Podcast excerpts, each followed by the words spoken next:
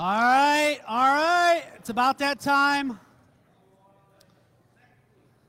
If I don't hurry up this intermission, I will be accused of being long winded, and I don't want that, all right?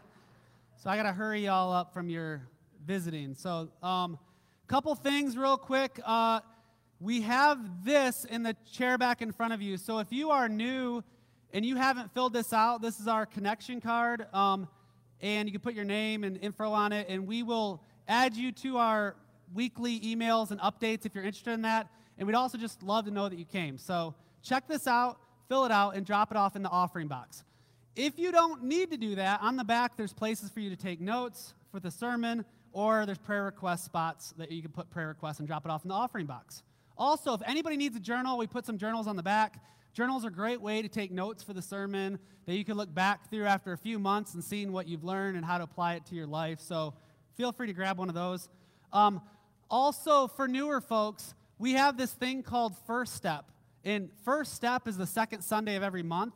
It'll be in the big room. There's a sign up sheet back there. We're doing it regardless, and the whole staff is going to get together and eat pizza the second Tuesday of the month. And for new folks, if you sign up, you can come join us for that and meet the staff and just get to know us, and your kids are welcome, and it'll be a great time. So sign up for First Step back there. And if you've been coming a long time and you just want to hang out with me, you can sign up for that too. All right. Um, last but not, oh, also, if you signed up for Rooted, Rooted is kicking off today, and it's going to be for 10 weeks. So be sure to go to the big room, or actually, I'm sorry, the J Road student room right after service, and they will meet there for your very first Rooted meetup today. Okay? Last but not least, we'll talk more about this next week, but Equip You is coming up. And this, so every once in a while, we do these equipping events to, um, we had one on marriage, we had one on parenting. This one is, is really for everybody, regardless if you're married or have kids. It's called um, How to Approach God's Word, or really how to study God's Word. Um, and it's going to be led by our founding pastor, Justin Thornton, and his wife, Ann Thornton. They're going to lead that. It's going to be Friday night with dinner and then also Saturday morning. And so it's going to be like a whole weekend of how to get into God's Word and what is, how do we study God's Word. So we want you to sign up for that back there if you're interested, and we will send you more information about that. But that'll be a great weekend. That'll be February 26th, 25th, 26th, 26th, 27th, one of there. Whatever Friday and Saturday is in February, the 26th. So sign up for Equip You. It's coming up. Sound good? Okay. Uh, raise your hand if you're getting our J Road prayer text. Raise your hand. All right. All you guys are getting the J Road prayer text. If you want to get it and you're not getting it, let me know. You can also look at last week's email. I put it in every week's email of how to get those prayer texts. Um, and we'll send you our daily prayers. Because right now we're doing the 40 days of prayer. So, like every day, we're praying for the same thing as a church body for 40 days. And it's a way for us to approach God with the same thing. And each week we have a different theme. The first week was surrendering yourself to God. Second week was hospitality. Last week was worship and how do we worship God and how to increase our worship. And this week is all about marriages. All right? It's all about marriages. Praying for your marriage, praying for other people's marriage. Single folks here are like, okay, I'm just out this week. I don't even, I'm not even married. I'm done. You know, why'd you have to do that? Um, in the, in the prayer text that we send out, there's something for single folks as well. Um, and I'll talk about that in the message today for single folks as well. Um, so it's for everybody. And even if you could just lift up the marriages in the church or marriages in your life, your, your, your kid's marriage, your grandkid's marriage, your cousin's marriage, your friend's marriage, our marriages need prayer. And part of us being a church body is we're there for each other's marriage, right? Like, I want Mike to have the best marriage he could have for the body of Christ because our marriages are a reflection of the church, right? Like, our, our marriages are a reflection of our relationship with Jesus. And so, if there's a marriage in trouble in the church, we should be rallying around those folks, whether you're single or not. We should be supporting each other's marriages. So that's what we're going to be talking about today. Um, so the next couple weeks is all going to be somewhat topical based on our theme for that week. So this week you're going to be praying for folks. You're going to be praying for your spouse. You're going to be praying for other marriages all week. Part of the reason is, is number one, marriage is a ancient institution instituted of God. Marriage isn't something that man created. Marriage is created by God in the Garden of Eden. You know, we look at Genesis 2 24, and it says this. It says, This explains why a man leaves his father and mother and is joined to his wife, and the two are united into one. The two are united into one. The two, other translations, the two become one flesh.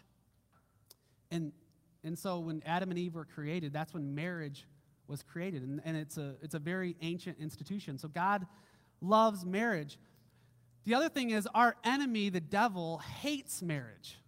Like, he hates marriage, right? Like, the enemy's goal in your life is to steal, kill, and destroy, but it's to steal, kill, and destroy your marriage.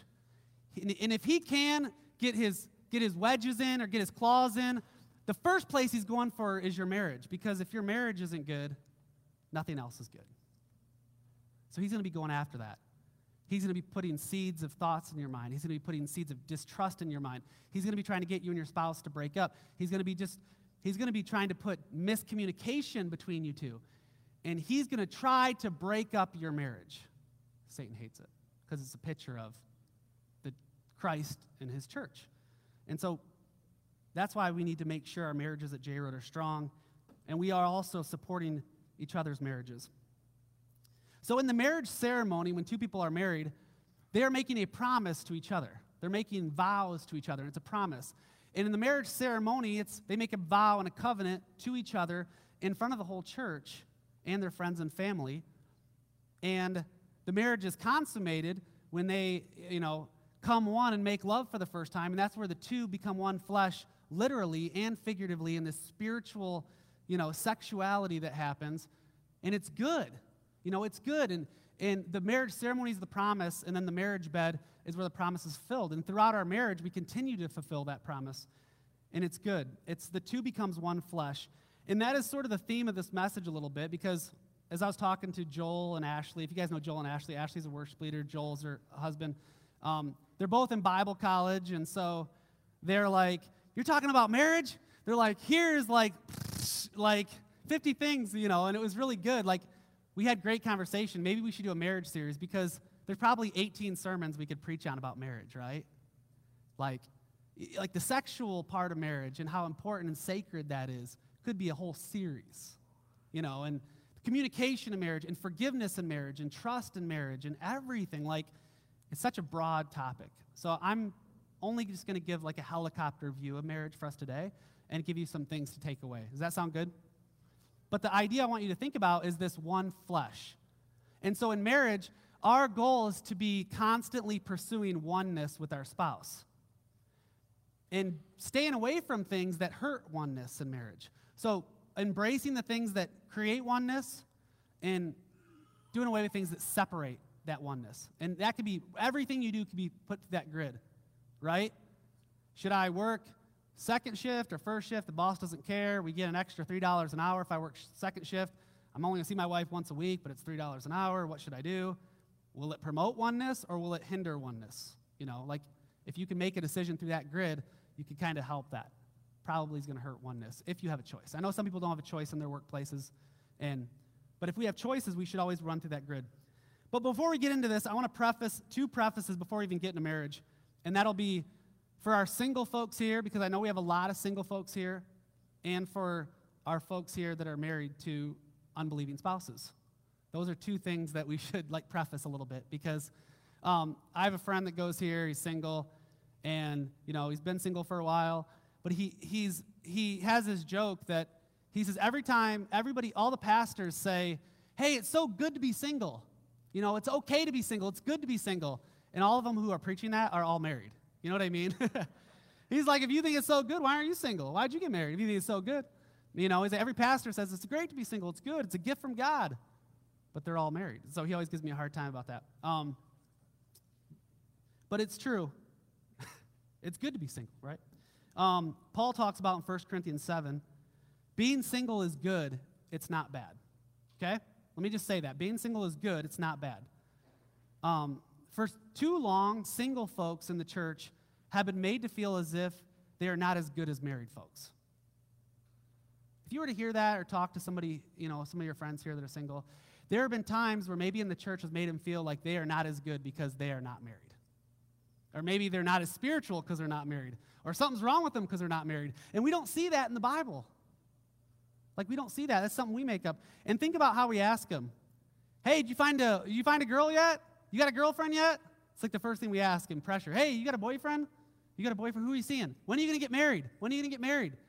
And those are somewhat like demeaning questions, right? And it's sort of like you're not complete until you're married. We shouldn't be asking those questions like that in that context. The question we should be asking is How's your relationship with the Lord? Is it solid? Is it good? You reading the Bible? You praying? Is that good? And not put pressure on our single folks to get married. And, and that's important. And the Bible says singleness is a good thing, and I'll explain what they mean. But first, I'll let the Bible speak for itself. Um, 1 Corinthians 7 um, it talks about singleness and, and married folks who are with an unbelieving spouse. It talks about that in 1 Corinthians 7. So we'll have 6 through 9 up here and then 32 through 35. And so Paul says this. And again, he says it right in verse 6. I say this as a concession, not as a command. So he's not saying all of you must stay single if you're single. He's not saying that. He's saying this, that, that this is a concession, meaning this is something I'm suggest, suggesting, and, and for good reason, okay?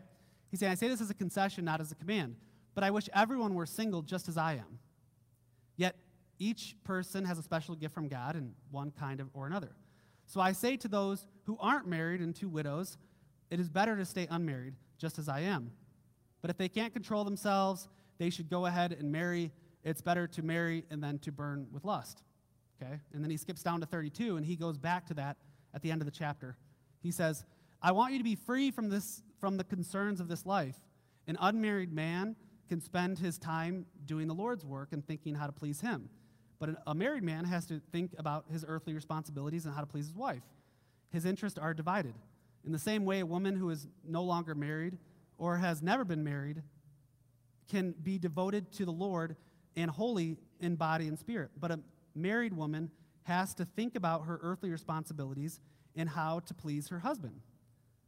And I'm saying this for your benefit, not to place restrictions on you. I want you to do whatever will help you serve the Lord best with as few distractions as possible.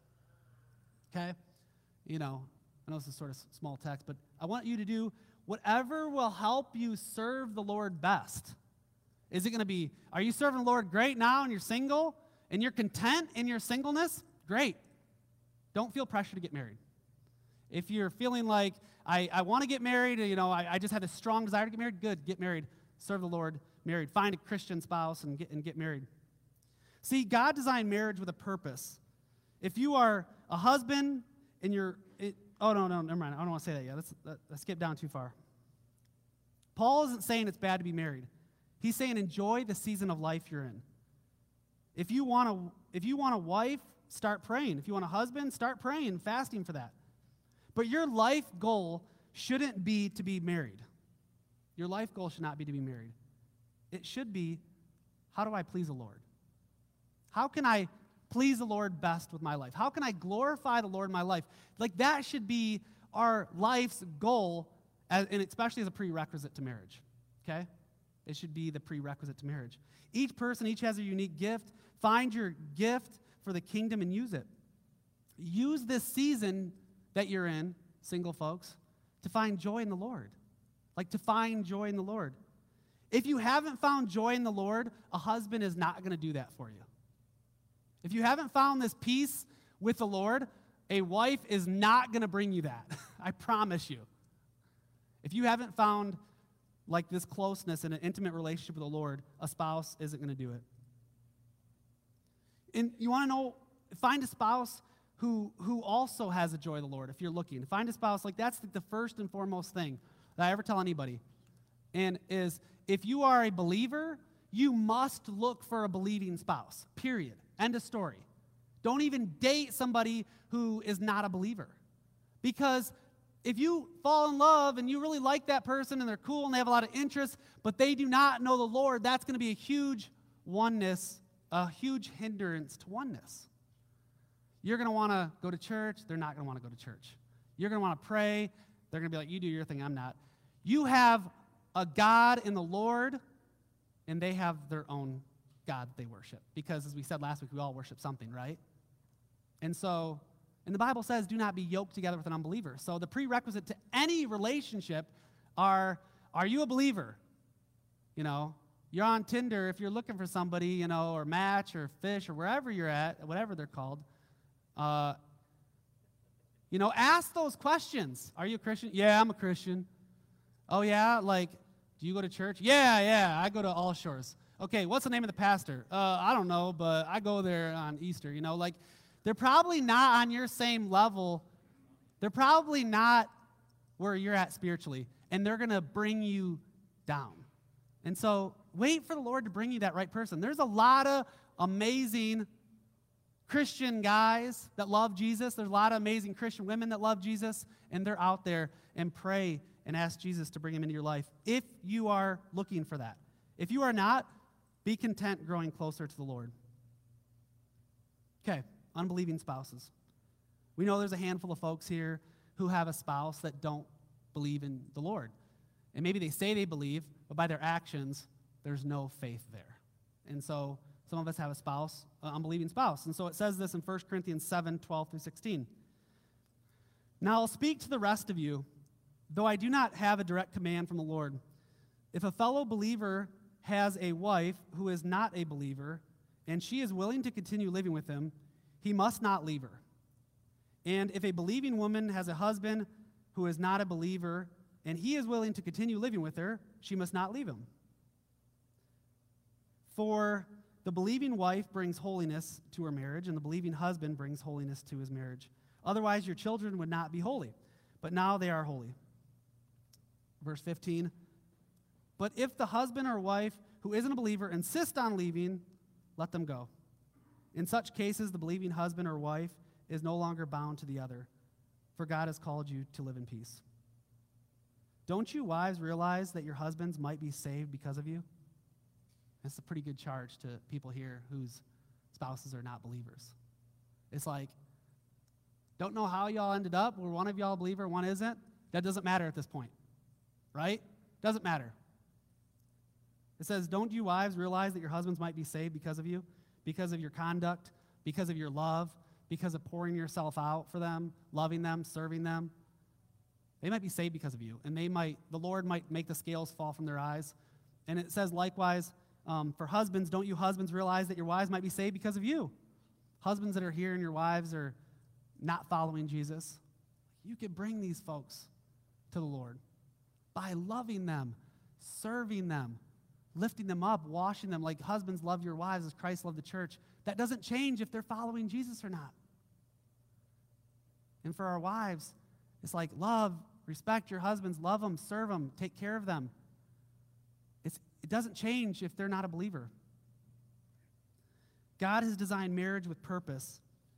If you are a husband and your wife is an unbeliever, God has, God's purpose for you is to still love and cherish your wife in the same way Christ loves the church, according to Ephesians 5. You are to lovingly lead her, serve her, treasure her, and stay faithful to her. And likewise, wives, you are to love and respect your husbands, according to Peter 3. God's bigger mission for marriage is not just what we get out of marriage, but how we can glorify God in our marriages. Let me say that again for the folks in the back, as they say. God's bigger mission for marriage is not just what we get out of marriage, but how we can glorify God in our marriage. Like, that's what is important. How can you glorify God with your unbelieving spouse? How can you glorify God? How can you love and serve them? And our purposes don't change in marriage just because our spouses don't believe and it's hard. It's not easy. And so I give you, I give you those encouragements for our single folks or our folks who have husbands that aren't really following the Lord right now. Um, and be more than happy to pray with you after service as well if you want to talk more about that. And so now it's instructions for our married folks, all right? And so, as we said, infinite resources to pray for our married folks and, and what to lead them in and, and how to pray for them and how to teach them this morning. And as I studied it, you know, um, you know, and, and what can I say in 10 minutes? You know, like, what can I say in 10 minutes? Um, a lot of pastors might go here and say, hey, we're going to do this, this passage, like husbands love your wives Christ love the church. That's really good. Husbands love your wives as Christ love the church. But I want to try something a tad different um, in the sense that here's what God put on my heart for marriages. In a lot of marriages, we are very good, a lot of people, we're very good at applying the Bible to our lives in every area except for marriage. You know what I'm saying? Like, sometimes we have people that are so good at loving your neighbor, but you've neglected to love your wife. You're so good at loving your coworkers, but you've really neglected to love your husbands. You're really good at showing honor and respect to your boss at work, but you show no respect to your husband. You know what I mean? Like you treat them treat them poorly. And it's so it's saying like how are we first and foremost applying God's word to our spouse first before we apply it to anybody else? Because if we're really good at applying God's word everywhere else but bad in our marriage, we failed. Right? Like that should be the first place that we apply everything we learn on Sundays or throughout the week and in our missional communities is to our to our spouse first and foremost. So, um, I'm gonna, this is my marriage passage for today. All right, it's Ephesians 4 29 through 30. Ephesians 4 29 through 30, and then I'll go into 31 through 32 next. But it says this Ephesians 4 29 30. Do not let any unwholesome talk come out of your mouths to your spouse. I added the spouse part, all right? Because y'all need to hear it. Y'all need to hear it.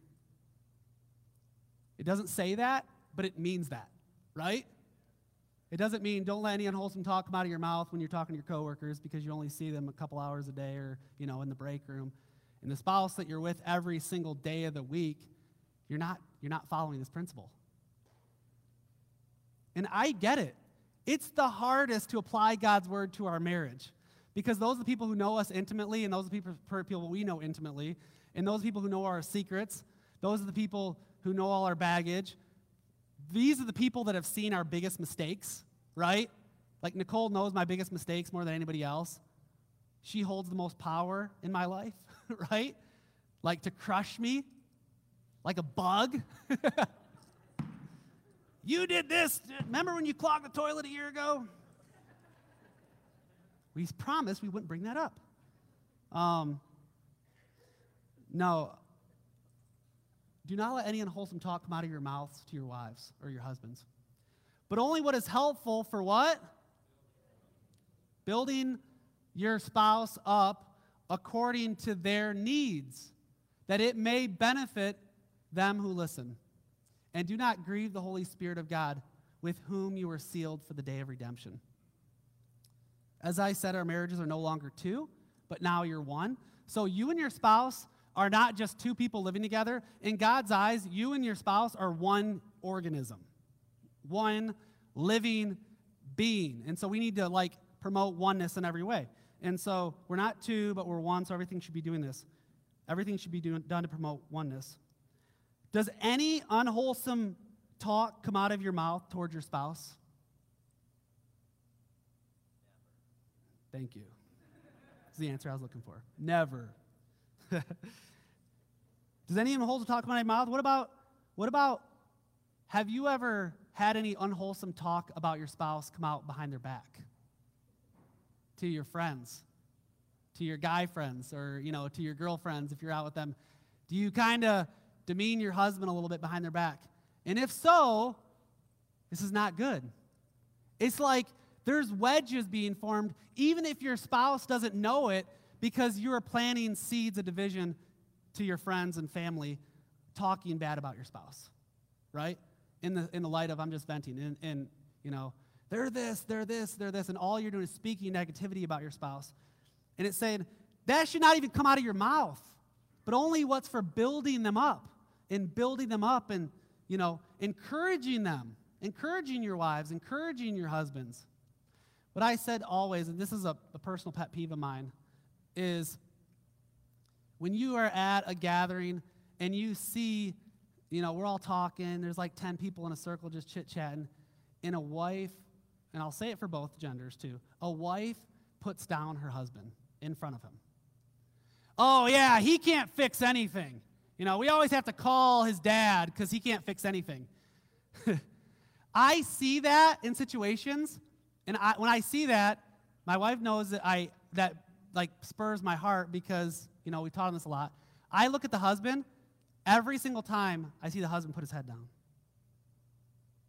And he's just, the soul just like leaves his body because his wife put him down instead of building him up, right? You know, he never says nice things. It's like, oh, his soul just left his body. And you know what? That night, he's probably not going to be the most gracious person to be with at home. That's not going to spur him on to kindness. That's really just sucked the life out of his body. It's the same way husbands might say a negative word about their wives, maybe in joking or maybe in sarcasm, and their, the soul just comes out of their body like you just put her down in front of people. Like that's not good. That's, that shows that there's toxicity in your marriage. He never does this. He's horrible at this. He's not good at this. He never does this. And it's like, oh, like I just saw like this toxic come out in your marriage in front of us. Like, this isn't good. Like, don't let any unwholesome talk, only what builds them up. Don't let anything build them up. Only what builds them up. Husbands, are you actively, consciously trying to build up your wives every day? And wives, are you actively trying to build up your husbands every day? First thing I say, like when I do pre-marriage or marriage counseling, not pre-marriage counseling. Pre-marriage counseling is fun. They're in love, they're excited, marriage is going to be great. As soon as we get married, all our problems are going to be solved. You know, I'll never have a sexual urge again because I'm going to be married now and we have sex, we'll have sex all the time, so that won't be a problem. We won't fight any, we'll, we won't fight anymore. I'm like, hey, I'm going to tell you the real deal about marriage. it's hard as what? First year is hard, and you're learning each other, and you're struggling. And, and so, but in marriage counseling, when I do marriage counseling in a toxic marriage, it's very hard. And really, a good counselor friend of mine told me, he's like, because I'm not like a counselor, I'm not a trained counselor, but I know how to like disciple folks, I know how to love people and give advice. But he said, if you ever do marriage counseling, you have to take control of that meeting right away. If you don't, it's going to go haywire. And I'm like, okay. And I learned that advice like a couple of years ago when I met with a couple that was really fighting, and it just went bananas. Like we met at like six, it didn't get over till midnight. And it was constantly fighting.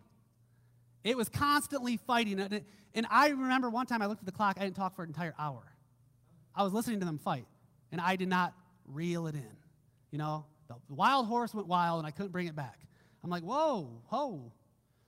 And you know what comes out of each person's mouth? Tom and Sally I'm meeting with. Sally always does this. Sally's always doing this. And Tom is always doing this. And the first thing out of their mouths is the other person's name. They're always doing this. They're always doing this. The reason we have problems because of them. The reason we have problems because of them. And they're not looking at themselves. They're only looking at their spouse. And, and and it's like, but, but, if you knew the spouse I had, it's like none of this is about your spouse. It's about you, right? It's about taming your own tongue. It's about taking care of your own bitterness. It's about building up your spouse, regardless if they give a rip about building you up. Building up your husband, even though they haven't tried once to build you up, right? That's what this is about. Building up your wife, even though she is cold towards you. And it's because you're not doing it for them, you're doing it for the Lord. Amen? And so I'm going to invest and build up my wife regardless of what she does for me. And if we could adopt that mentality, we are going to win in marriage. We're going to have a great marriage. Husbands, you're going to have a lot of sex. Wives, you're going to have a lot of like intimate conversation that's all last all night of just talking and, you know, or vice versa if the other things your jam, you know, right? You know, like everybody has needs. Um, but it's about them. Or no, it's not about them, it's about you. Get my signals crossed here, but you all know what I meant. What I always say, I'm going to do this for the next time I marriage counsel somebody. I'm going to have a window and I'm going to have a mirror. And I'm going to say, all you're doing is looking through the window at everybody else's problems. And what you need to have is the mirror and look at yourself if you want a good marriage. Each of you look in the mirror and say, What am I doing wrong? How can I repent of it? How can I confess it? And how could I have a good marriage? and this is kind of my, one of my main ending points. In order for our marriages to work, we need to have a healthy pattern of confession and forgiveness. We need to have a healthy pattern of confession and forgiveness. Think about your marriage right now. If you and your spouse aren't like forgiving each other and repenting to each other and confessing to each other at least five times a week, you're not doing it enough. It's like, well, we're confessing our sins so much we have a bad marriage. No, you have a great marriage. You have a great marriage. You know how many times I confess to Nicole? Five times a week, probably, minimum. Probably have to confess to her about something I said today. I'm sorry. I'm sorry. You know, I, I cracked eggs. I was making scrambled eggs. I left egg yolk all over the counter, and I know you hate that. I did it again. I'm sorry. And she says, I forgive you. And I, you know, we just confess to each other, right? In order for our marriages to work, we need to have a healthy pattern of confession and forgiveness over and over again. Guys, ask your wife's forgiveness, admit you're wrong. Wives, ask your husband forgiveness, admit you're wrong. And then when you forgive each other, we need to say this I forgive you, right? The words need to leave your mouth. We teach our kids this. Don't just, if your husband says, hey, I'm sorry, I did this, don't say, that's okay. No, say, I forgive you. It's not condescending, it's you offering forgiveness. I forgive you. And when you say, I forgive you, you are saying, I'm not going to bring this up again. It's done, right? I'm not going to bring it up again. When was the last time you confessed your sin to your wife. Not like your sin, your personal sin, but your sin against your wife. When was the last time you're like, I am really sorry, I sinned against you? Or wives, when was the last time you confessed your sin against your husband to your husband? Hey, I sinned against you in this way. It could be something as little as, hey, I forgot to take out the trash, and I know I said I would, or I'm late home from work, I know I said I would, I'm sorry. When is the last time you said I'm sorry to your spouse? That will heal, this will heal your marriage. This will start to heal your marriage. But they never say sorry. Now you're looking through the window again. You look at the mirror. It's not about them. You say you're sorry to your spouse because you know you're supposed to do it to the glory of God. It doesn't matter what they do. If you never hear your spouse say you're sorry again for the rest of your life, you do this, right? For God's glory. For God's glory. Okay, I got two more minutes. The worship team could come and get ready while I make my last point. Um, Mikey said he needed more time to get in the drum cage, so want to give Mikey more time. He has a really nice haircut and comb today. It looks really good. So make sure you compliment his nice hair. Mikey shouts stuff in my sermon, nonsense, every week, and so I have to give it back to him once in a while. If your spouse has hurt you, you need to tell them, okay? That's not wrong, okay? And so this is kind of the other is confessing your sins to each other. If your spouse has hurt you, we need to be in a pattern of telling our spouses they hurt me.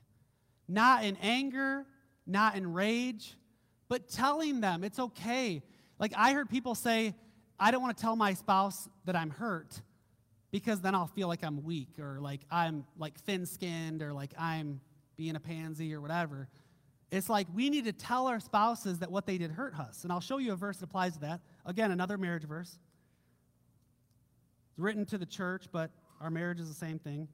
Matthew 18, verse 15 through 16. If your brother or sister sins, go and point out their fault just between the two of you. If they listen to you, you have won them over.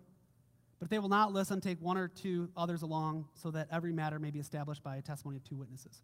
Okay? This is a marriage verse. If your spouse has upset you and they have hurt you in some way, whether it's a little offense or a big offense, you need to tell them lovingly, not in a fight. That's not in a fight when you're angry and you're all upset, but lovingly say, hey, what you did upset me. And they say, man, I'm so sorry. Will you forgive me? Yeah. You have won them over. I'm going to share this verse in a different translation. Could you show that other one, Clint? Or Bridget, sorry. This is the JZV. That's the Jim Zatko version, all right? So don't accuse me of heresy. My father in law is here. He might just turn me into the district. I just altered the verse for our marriages, okay? If your husband or wife sins, go and point out their fault. Many of you have a really hard time with point out their fault because it's like, I don't point out the fault of my spouse, right? It's okay to do it with love. Where it's a problem is when you're angry in the middle of a fight is not the time to point out your spouse's fault. But when you're calm and you sit down and you share how they hurt you, that's okay. Point out their fault just between the two of you. If they listen to you, you have made your marriage stronger. Means the same thing. You have, you have won a brother in the other context. If they listen to you, you've just made your marriage stronger. You've just like put cement on that wall right there. But if they will not listen or they disagree, seek a counselor, pastor, MC leader to help mediate the conflict. Says the same thing, but a little different. It's okay to go to a counselor for your marriage. It doesn't mean that your marriage is bad. Oftentimes in marriages, we wait to see a counselor until it's too late. Never wait till it's too late. Go to a counselor when your marriage is doing good and you just got to iron out some wrinkles. Go in it when it's not when it's a little rocky. Go to a counselor. Come in like my wife and I would love to talk to you and just help mediate and help listen. We're not professional counselors, but we could help help you point out things. It's good. You know, your MC leader could help you just listen to what's going on and give you advice. And they could help mediate and make your marriage stronger. So that's my challenge to you. If anything I said today is like, wow, we have major red flags, go see a counselor. Go see somebody in the church, a couple in the church that you trust. Any of our elders, and their wives have gr- they, they have great marriages, they'll help you. Talk to them, and I'll point you in that direction. Counseling is good. Don't wait till it's too late. Guys, if we get this right, whether you're single, whether you have an unbelieving spouse, whether you have a, a marriage that's in, in the rocks or a marriage that's awesome, if we get this right, our church is going to be stronger and we're going to reach more people for Jesus. If we get this wrong, we better just work on this until we get it right. I love you guys and I love your marriages, and I want us to have great marriages. Let's pray. God, I thank you for this church. God, we know that marriage is a reflection of our relationship with you. So help us be full of forgiveness and grace with our spouse. Help us be kind and gentle with our spouses. Help us not just look at our spouse and point out their flaws, but help us look at God's word and, and notice where we fall short. And help us ask forgiveness to our spouses. Say, honey, I'm sorry. Even if our spouse doesn't care, Lord, even if they don't want to hear it, help us say we're sorry. Help us confess so there's no roots of bitterness in our marriages. Help some of us go seek help in our marriages if they need it. Lord, we know that you want our marriages to succeed. You want us to have oneness in marriage, strong marriages, so we can be a light to the world. So, God, help us. Help us this week as we pray for our marriages and other people's marriages. God, as we pray for a spouse one day that you're maybe leading us to that, pray for those folks. I pray for the people that are just content being single in the Lord and they're just focusing on you, Lord. I pray for them that they just enjoy that and they're content in that. Pray for the folks that have unbelieving spouses. Be hard. It's a hard road. But God, help them just glorify you in that marriage and love their spouse. Love them well, despite any love they receive back. Just thank you in Jesus' name. Amen.